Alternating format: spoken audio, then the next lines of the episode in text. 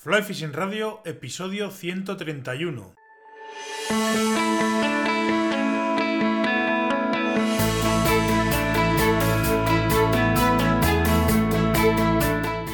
Bienvenidos, mis queridos pescachailes, a un nuevo episodio de Fly Fishing Radio, el primer podcast de pesca con mosca en español. Soy Miquel Coronado y durante la próxima media hora vamos a hablar de pesca con mosca. Faltan 3 días para que termine este 2021. Y como suele ser norma en estas fechas, toca hacer un pequeño resumen del año. A nivel personal, me ha pasado un poco de todo. No me puedo quejar porque, aunque empecé tarde, cuestiones pandémicas aparte, al final he acabado yendo al río bastantes días. Me ha pasado de todo. He roto cañas, también las he perdido y vuelto a recuperar gracias a buenos amigos. Me he vuelto a enamorar perdidamente de la pesca en tablas paradas y ríos grandes. He conocido nuevos tramos que estoy deseando volver a pescar en cuanto pueda, otra vez, enseguida. He conocido también muy buena gente con la que he disfrutado muchísimo pescando. También he disfrutado con todos mis amigos, compañeros, clientes y demás, y he pasado un año bastante interesante. En todos los aspectos, además. Dejo pendiente para este 2022 que viene ya enseguida la titulación de instructor. Dejo pendiente también volver a Castilla y León a pescar en esos maravillosos ríos y dejo pendiente, aunque esto es algo que va a quedar pendiente toda la vida, seguir disfrutando con esta pasión que me hace tan feliz. Antes de hacer el resumen, permitidme que os diga que mi web es waterpeople.com, donde además de todos los episodios del podcast, podéis contactar conmigo y solicitar información sobre mis servicios, podéis comprar en mi tienda online en la que ofrezco materiales y equipación para pescar a mosca y si queréis aprender o perfeccionar vuestro lanzado, vuestra técnica de montaje, vuestras estrategias de pesca y convertiros en un completo pescador a mosca, tenéis la escuela online también. Todo ello en waterpeople.com. Como os comentaba al principio, y bueno, al margen de las cuestiones pandémicas de principios del año pasado, empecé bastante tarde la temporada y bueno, por una serie de circunstancias, unas u otras, pues al final no me acerqué al río pues prácticamente hasta mayo. En Navarra, la temporada en principio, sobre todo la temporada de la región salmonicola superior, para mí fue cortísima, porque si no recuerdo mal solamente fui 2 días. Un día partí el puntero de la caña al salir del río y el segundo día que fui fue para despedir la temporada en el Bidasoa. Yo creo que todo lo que se puede decir de la gestión y de la región salmonicola superior en Navarra ya lo hemos dicho y no conviene redundar en ello. Este año, sin embargo, pues el Irati me ha sorprendido gratísimamente. Básicamente, además, me ha sorprendido gratísimamente porque los señores de la Confederación Hidrográfica del Ebro han tenido a bien mantener el caudal más o menos constante durante toda la temporada. Ha habido pequeñas variaciones, pero no han sido las variaciones que nos tienen acostumbrados de en un día cambiar cada hora de caudales. La cosa ha sido bastante constante y se ha notado muchísimo en el comportamiento de los peces y sobre todo en las eclosiones de insectos, que parece una chorrada, pero este año, pues hombre, he visto eclosiones que otros años por cuestiones de caudales y demás, pues no las veía. No sé si será una relación causa-efecto, pero no me deja de llamar la atención eso, que este año ha habido caudales constantes y ha habido eclosiones más o menos constantes. Cosa interesante, ya digo. Con respecto a Aragón, bueno, el Pirineo, yo al menos el occidental, que es el que yo más conozco, pues tiene ya un problema desde hace mucho tiempo y cada vez es más evidente que tiene ese problema y es un problema grave, muy grave, de escasez de agua y de estiajes. Cualquier persona que vaya al Pirineo aragonés desde finales de julio, a partir de finales de julio, pues va a ver que se quedan los ríos justísimos de agua. Algunos incluso tienen serios problemas para seguir o para llegar a final de año, puesto que, bueno, cada vez más es más claro que desde julio prácticamente no llueve, agosto prácticamente no llueve y septiembre tampoco prácticamente no llueve. Con lo cual, pues como digo, llegan demasiado justos de agua a final de temporada. Y es un problema gordo, pues porque, hostia, muchas veces da mucha cosa, meterse a pescar en esos ríos. O incluso, ya no te digo meterse a pescar, incluso también llevar clientes a esos tramos de río. Y muchas veces, pues te quedas un poco con mal sabor de boca precisamente por eso. Como anécdota, os deciros que a finales de temporada, era, yo creo recordar que era ya prácticamente, bueno, sin prácticamente, era ya octubre, era el último día que iba a pescar al Pirineo aragonés, me acerqué a pescar al famoso Coto de Oza, supongo que muchos lo conoceréis, y la verdad es que después de recorrerlo entero con el coche, se puede recorrer tranquilamente desde el límite inferior hasta el límite superior, con el coche más o menos viendo las posturas y viendo tal, pues no me llegué ni a cambiar porque lo que veía se me cayó el alma a los pies. El río era una sucesión de charcos en los que evidentemente no merecía la pena meterse. Y como digo, es un problema que lo tiene sobre todo la parte occidental del Pirineo en Aragón, y es un problema que va a más y que me imagino que tendrá que ver mucho también con el tamaño de los peces en esos ríos y demás. Aragón está muy bien, tiene muchas cosas buenas, pero este es un problema que bueno, además que no está en nuestras manos, o bueno, sí está, es un problema global, gordo, serio, que hace que cada vez vaya con más recelo a pescar al Pirineo, y es un problema serio.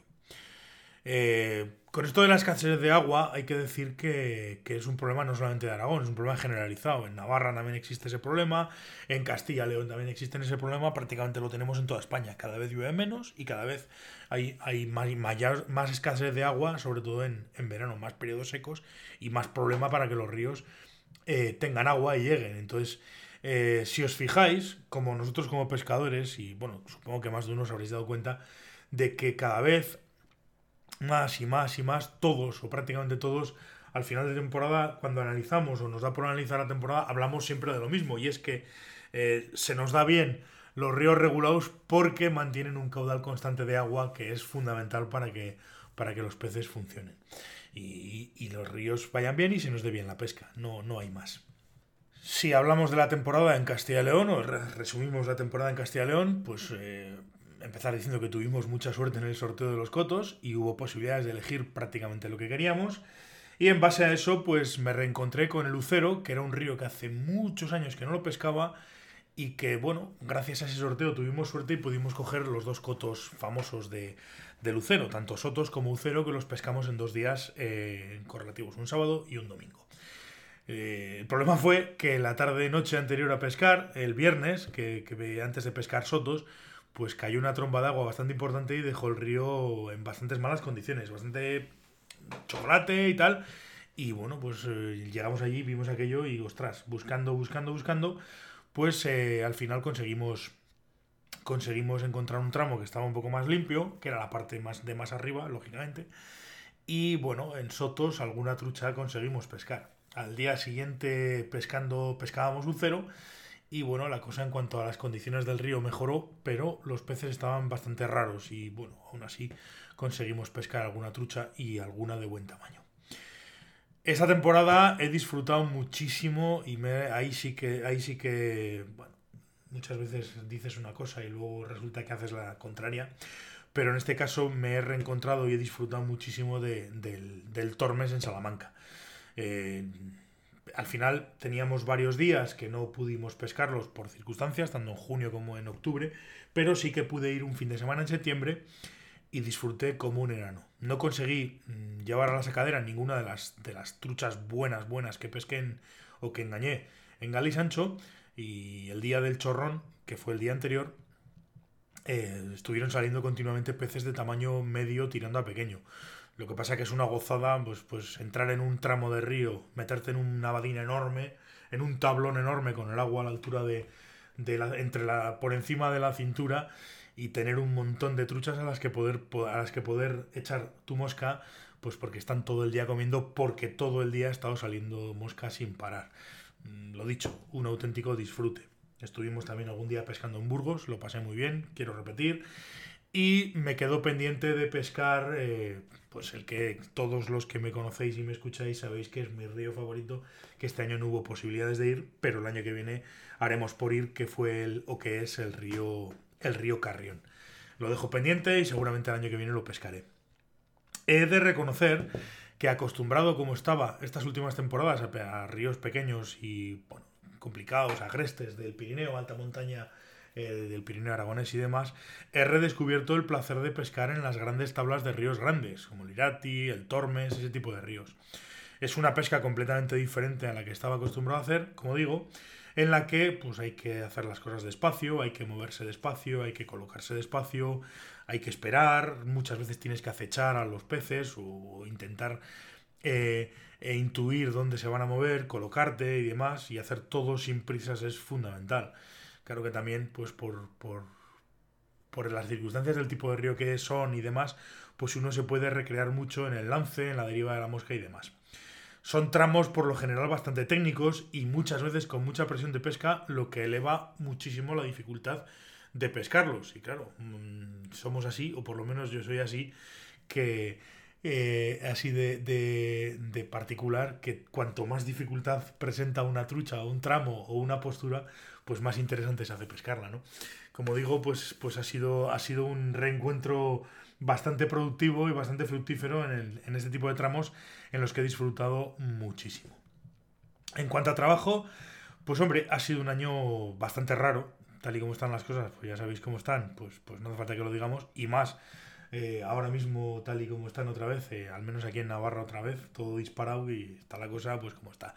Pero bueno, ha habido trabajo, ha habido meneo, pero evidentemente ha sido menos del que es habitual en un año normal. Yo sinceramente estoy convencido, y esto es una paja mental que me hago, que este próximo 2022 la cosa va a mejorar y vamos a estar mucho más cerca de la normalidad. Quiero creerlo porque si no, pues esto puede ser una desesperación absoluta. Y la verdad es que uno está ya con ganas de pasar página, ¿no? Así que lo dicho. Creo, quiero y deseo que este año en cuestiones de trabajo vamos a empezar a volver a la normalidad y va a volver a haber movimiento y vamos a poder volver a trabajar sin mayores problemas. Como ya os comenté en anteriores episodios, este año hice tan buen examen para el título de instructor de la CNL que Víctor y Raúl, que son muy buena gente, me han permitido volver a hacerlo a principios de año para subir nota. En fin, buen humor, eso no hay que faltarlo y no hay que perderlo nunca. Nah, ahora en serio, mi objetivo para este año próximo es sacar ese título de la CNL, el de instructor de la CNL, y de paso, si la Fly Fishing Internacional convoca exámenes en Europa, sacaré el CI en cuanto sea posible. Me interesa, evidentemente, de cara a tener una base más o menos reconocida, pues para empezar a dar cursos y de paso, pues para evidentemente mejorar el servicio como guía y como todo. Yo os iré informando de todo ello en sucesivos programas. Y poco más que deciros. Gracias a todos por estar al otro lado, gracias por hacer todo esto posible, gracias por vuestras valoraciones, comentarios y vuestros me gustas en todas las plataformas en las que está disponible el podcast.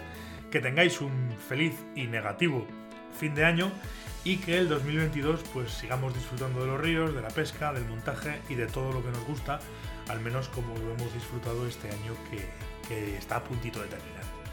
Nada más, queridos pescachailes, nos volveremos a escuchar el próximo martes aquí en Fly Fishing Radio. Hasta entonces, portaos bien y sed buenos.